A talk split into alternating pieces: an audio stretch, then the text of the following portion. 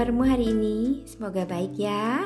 Ketemu lagi di podcast Suara Sari Gundil bersama Yuk Gundil. Uh, kali ini beda karena Yuk Gundil berusaha merayu-rayu temen Yuk Gundil yang waktu TK itu, yang dari masa TK, Mbak Yoga jadi Mbak Yoga akhirnya mau karena Yugundil sudah menyogok-nyogok dengan permen lollipop. Jadi beliau mau untuk datang di podcast Yugundil hari ini. Tentu uh, tentu juga dengan protokol kesehatan yang sangat ketat ya. Jadi waktu masuk ke sini langsung disemprot-semprot dengan cairan pembersih lantai, kemudian dipakai masker, dibersihin. Itu jarak kami ini berbicara juga kira-kira sekitar satu meter setengah dan juga uh, tetap memakai baju lengan panjang, pakai kaos tangan. Jadi kita tidak bersentuhan ya, Mbak Yoga ya. Sakarepmu wis Nil. Oke, kita kenalkan dulu dengan Mbak Yoga. Mbak Yoga, sini lo, agak deketin lo. Lo katanya satu meter setengah. Lah iya kan nggak cukup tuh mic-nya ini. Iya, ini perkenalkan diri. Ya iya, masa mau memberi-beri giveaway? Hmm, dari mana duitnya yuk kondil giveaway?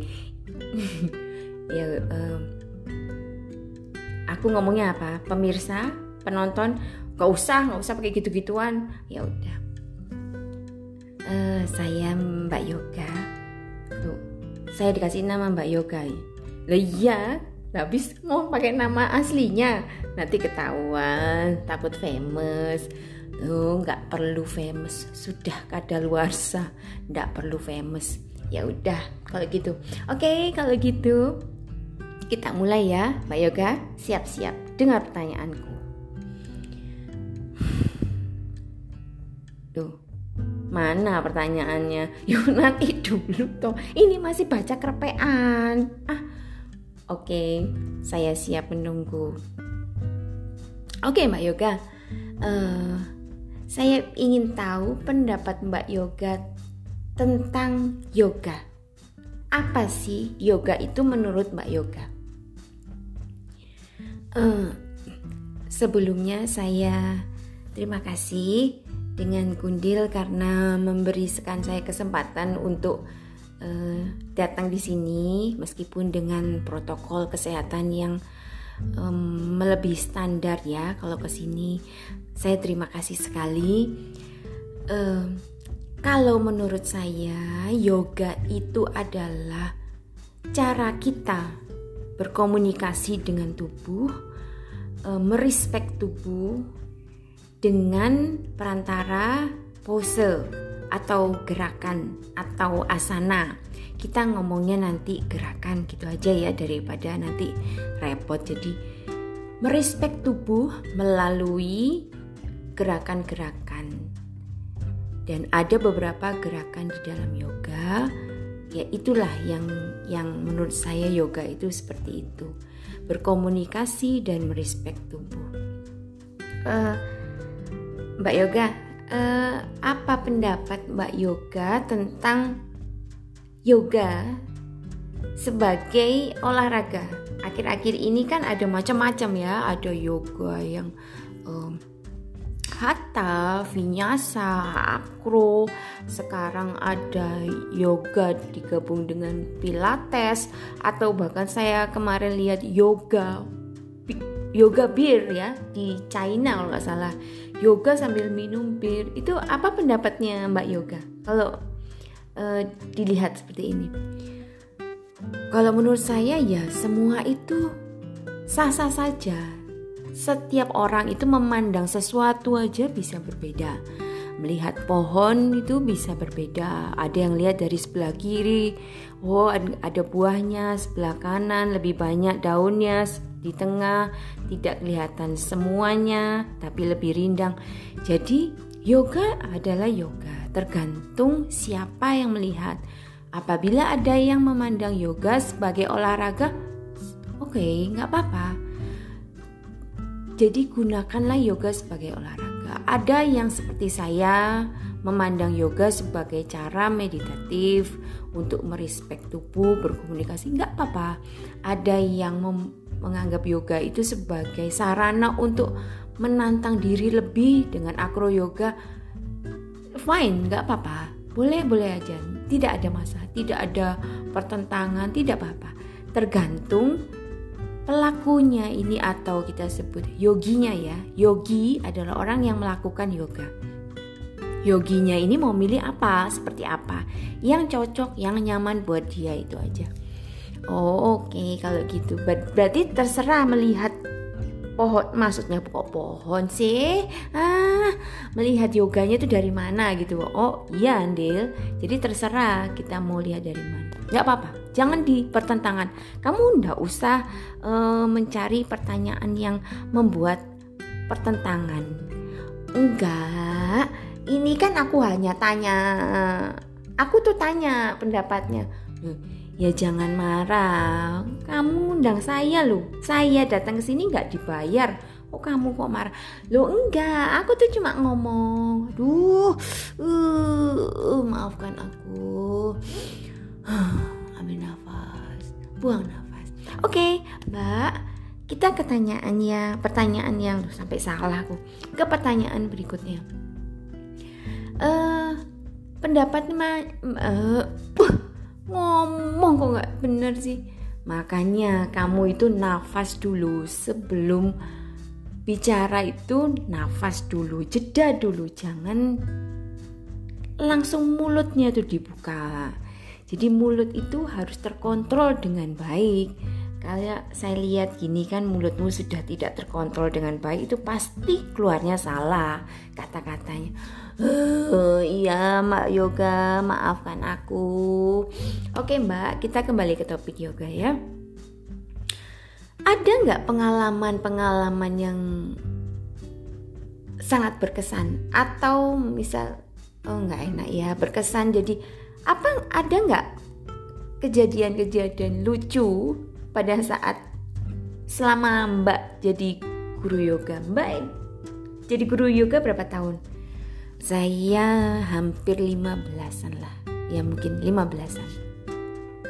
Uh, kalau anak-anak itu udah uh, eh, SMP ya gitu.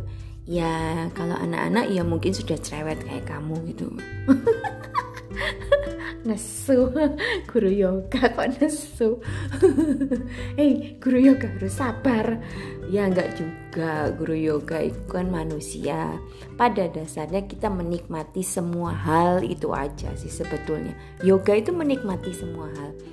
Kamu uh, kalau beryoga karena kamu menikmati perubahan di tubuhmu merasakan ref Eh, reaksi tubuhmu berkomunikasi, kamu pasti akan lebih pandai untuk merasakan perubahan-perubahan di sekitarmu. Kalau kamu jalan, kamu lebih bisa merasakan sepoi-sepoi angin di jalan. Kamu bisa uh, melihat daun-daunan bergoyang. Tujuannya adalah nanti kamu akan lebih bersyukur dengan kehadiran Tuhan di alam, kamu bisa melihat manusia seperti apa. Dalam keruwetan pun kamu bisa menikmati ketenangan itu sebetulnya karena kamu sudah mudah berkomunikasi dengan tubuhmu. Sebaiknya pasti kamu akan mudah juga berkomunikasi dengan alam. Mbak Yoga, aku tadi tanya perkara pengalaman, ada nggak pengalaman lucu selama ngajar 15 tahun ini? Misalkan ya, misalkan muridnya nggak bayar gitu melarikan diri itu ada nggak? Kamu itu kamu itu menghina murid-muridnya Mbak Yoga ya. Nggak ada sama sekali nggak ada. Kalau murid-murid saya nggak ada. Cuma ada kejadian lucu. Waktu itu uh, Mbak Yoga ditelepon sepertinya si murid calon muridnya Mbak Yoga ini umurnya masih sekitar 25 Waktu itu Mbak Yoga umurnya sekitar 40-an lebih lah 40 Mungkin dia pikir Mbak Yoga ini masih muda ya. Kemudian dia telepon Dia apa memberi alamat rumahnya. Datang Mbak Yoga ke sana. Dia bukakan pintu dan dia kaget sekali waktu itu. Wah dia kaget. Kemudian kenapa mbak? Lihat lihat jangan-jangan karena lihat sampean gemuk ya? Kamu tuh betul-betul uh, apa ya kalau menurut Mbak Yoga itu pikiranmu tuh uh, step forward. Yuk gondil ya. Betul sekali. Jadi um, ini jadi nggak surprise kamu tuh gimana ngerusak aja. Maaf aku tadi nyeletuk. Soalnya maaf ya yang denger Mbak Yoga ini menurut saya guru yoga yang agak-agak hmm, seger badannya. Jadi biasanya kalau saya lihat di Instagram tuh kurus-kurus, langsing-langsing gitu. Bahkan cenderung ke uh, agak-agak uh, agak agak tipis gitu. Tapi ini Mbak Yoga seperti kue Korea yang raginya kebanyakan. Itu menurut saya gitu sih. Kamu kok menghina ya Del? Kan nanti kamu saya suruh split loh. Jangan gaya-gayaan kamu tuh kamu itu gitu tuh menghina saya. Ini kan didengar orang. Nanti kalau saya nggak laku gimana? Eh masih corona. Jangan jualan oh, les-lesan dulu di sini Mbak Mbak Yoga. Belum boleh. Oke okay, sorry sorry sorry. Jadi gini ya itu memang jadi begitu dia buka pintu dia kaget sekali. Uh, ibu guru yoga. Asalnya dia manggil saya Mbak kemudian dia berubah menjadi ibu begitu tahu karena saya usianya sudah tua. Kemudian dia oh ya saya bilang gitu. Uh, kita kasih nama saja misalnya Mbak Lisa ya. Oh, oh ya Mbak Lisa gitu. Oh, oh saya pingin kurus loh bu. Uh, ibunya kok guru yoga kok gemuk. Dia kemudian dia hey, Mbak Yoga sampean digituin nggak malu itu? Ya sebetulnya saya sedikit malu sebetulnya sedikit malu. Nggak nggak sedikit sebetulnya malu sekali. Cuma ya uh, karena saya juga sebetulnya kaget mendengar dia bertanya gitu. Jadi saya uh, tujuannya Mbak ya ini masih di depan pintu. Tujuannya Mbak Lisa beryoga untuk kurus atau untuk sehat? Saya tanya begitu terus.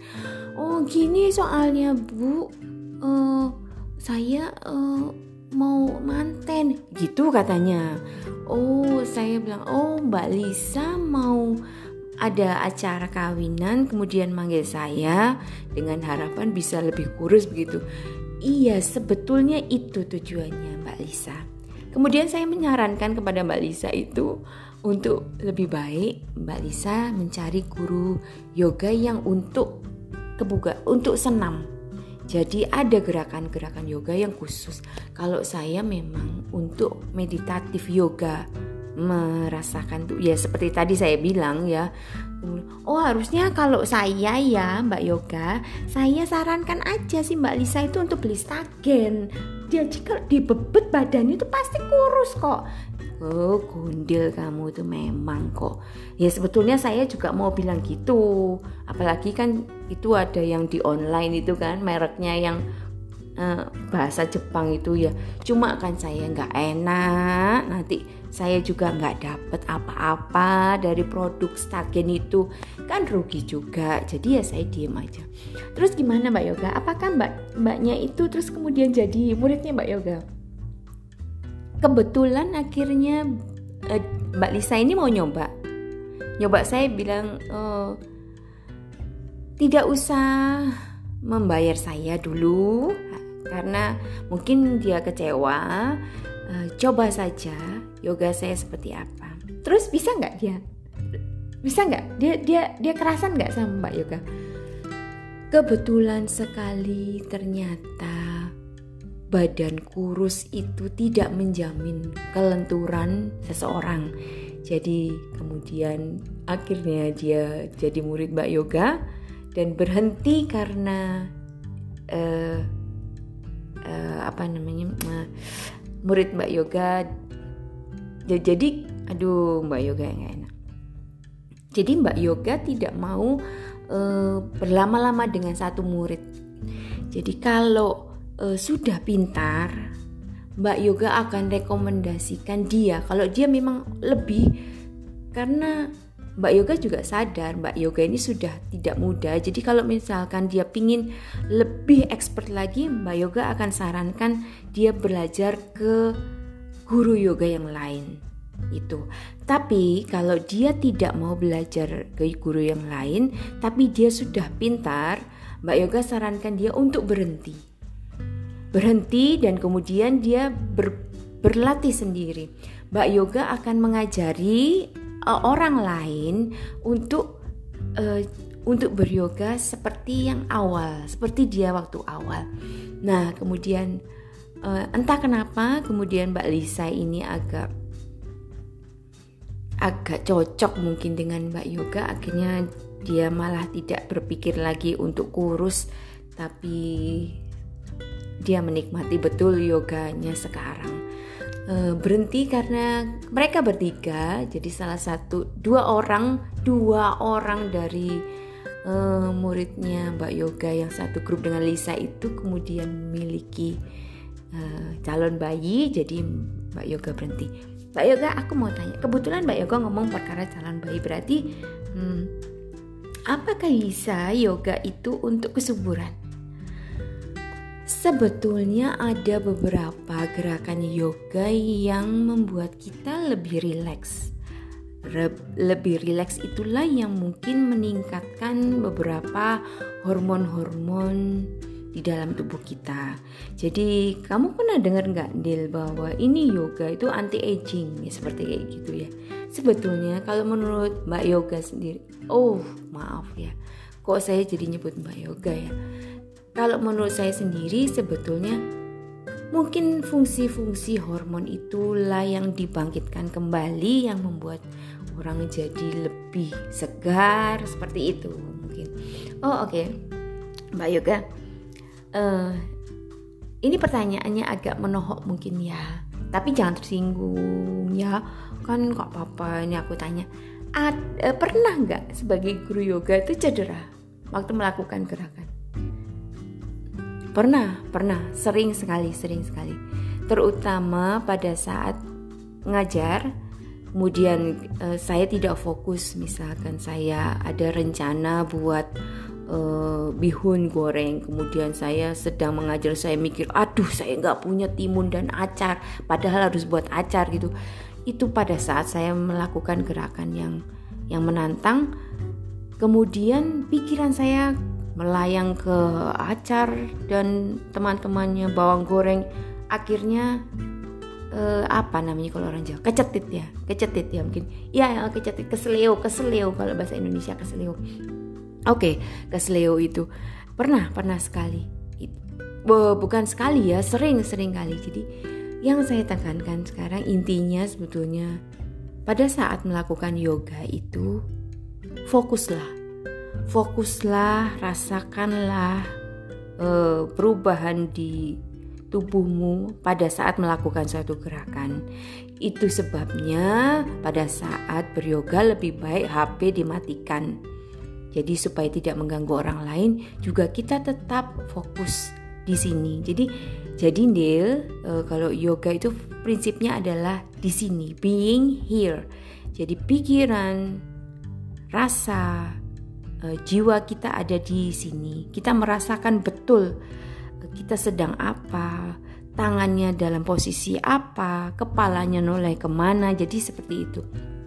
Oke Mbak Yoga, jadi benar-benar kecetit ini. Loh iya benar-benar kecetit pergelangan tangan terutama pergelangan tangan itu sering kali cedera atau mungkin uh, leher atau atau bahu sering sekali. Oh aku pikir guru yoga nggak pernah cedera ya? Ya cedera tuh orang dokter aja pernah sakit kamu ini gimana? Oke mbak yoga uh, pertanyaannya yang satu lagi. Uh, apakah yoga ini aman untuk semua usia? Uh, aman, tapi kita juga harus cerdas. Maksudnya begini, kalau usiamu tidak muda, ya kamu tidak usah melakukan gerakan-gerakan yang membahayakan kesehatan.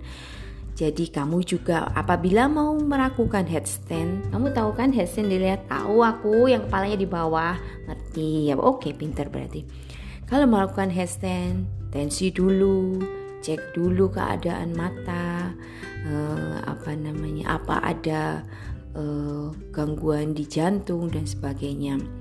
Karena tidak semua gerakan di yoga yang bisa dilakukan di usia-usia usia-usia sembarangan. Harus dilihat.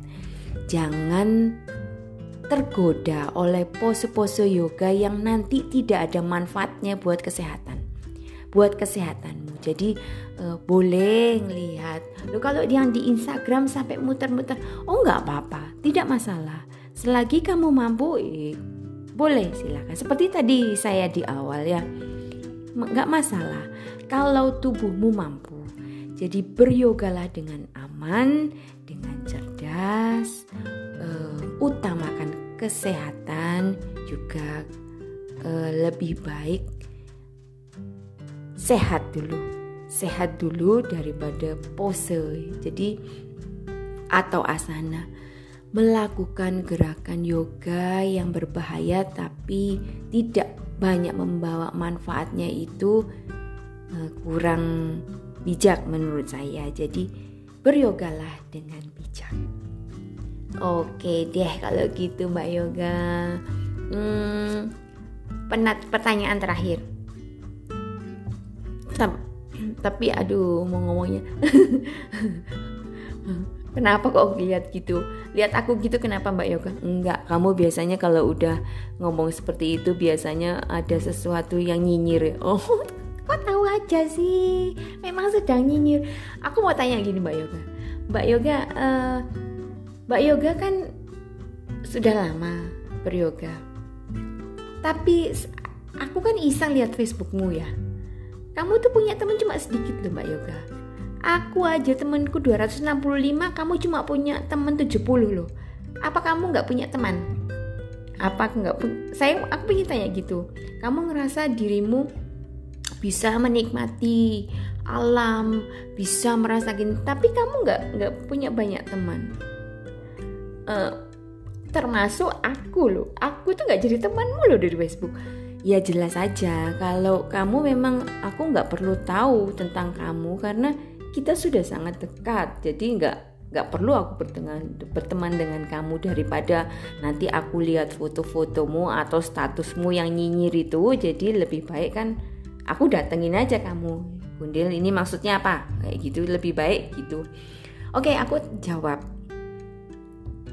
Uh, terus terang ya memang aku tidak punya banyak teman asalnya aku punya banyak teman kemudian aku uh, mulai melihat ada beberapa teman yang tidak aktif kemudian aku eliminasi kemudian ada beberapa teman yang komentarnya sangat uh, membuat aku berpikir keras untuk untuk mencerna ya aku eliminasi. Jadi intinya aku membersihkan lingkunganku dari eh, hal-hal yang membuat pikiranku jadi berpikir lebih keras. Jadi kadang-kadang kita ada yang bisa kita tolerir, ada yang tidak. Kalau kita tidak mampu mentolerir, ya lebih baik kalau menurut saya uh, aku ya kita bersihkan, kita mundur. Jadi pilih yang baik untuk lingkungan itu aja. Terus berarti intinya aku nggak baik. Ya enggak gitu juga.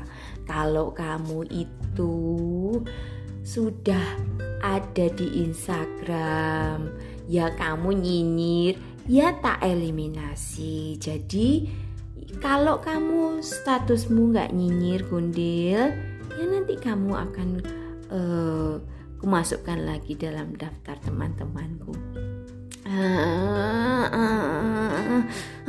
aku tuh memang nyinyir dari dulu kalau nggak nyinyir itu aku rasanya gatel mulutku Oke deh, Mbak Yoga marah. Jangan gitu marah. Enggak, enggak marah. Aku sudah ambil nafas, buang nafas, tak sembur ke kamu. Pantesan aku kecipratan. Oke deh kalau gitu. Terima kasih ya Mbak Yoga waktunya udah mau menyempatkan datang uh, kita tetap berharap semua lebih baik ke depannya semoga ini sudah mau ini Agustus sebentar lagi. Uh, September Oktober aduh cepet banget ya akhir tahun. Semoga semuanya jadi lebih baik. Semuanya jadi lebih baik ada pesan terakhir Mbak Yoga? Oh pesan terakhir sih aduh. Kamu itu memang senang aja Lundil ada pesan pesan-pesan maksudnya untuk siapa tahu ada yang dengerin podcast kita. Siapa tahu uh, Oke, jadi kalau menurut saya yaitu aja. Beryogalah dengan bijak untuk sehat, sesuaikan dengan kemampuanmu, usia, juga penyakit. Jangan kita punya eh, penyakit-penyakit bawaan, jadi tetap kita harus uh, beryoga dengan aman supaya kita mendapatkan manfaat yang lebih. Apa pun aliran yoga yang dipilih semoga selalu menyehatkan. Namaste. Oke deh kalau gitu. Kalau sudah namaste berarti sudah habis. kamu tundel, mesti lo kamu tuh. Enggak, enggak, enggak selalu begitu. Oh Mbak Yoga, namaste itu sebetulnya apa sih artinya?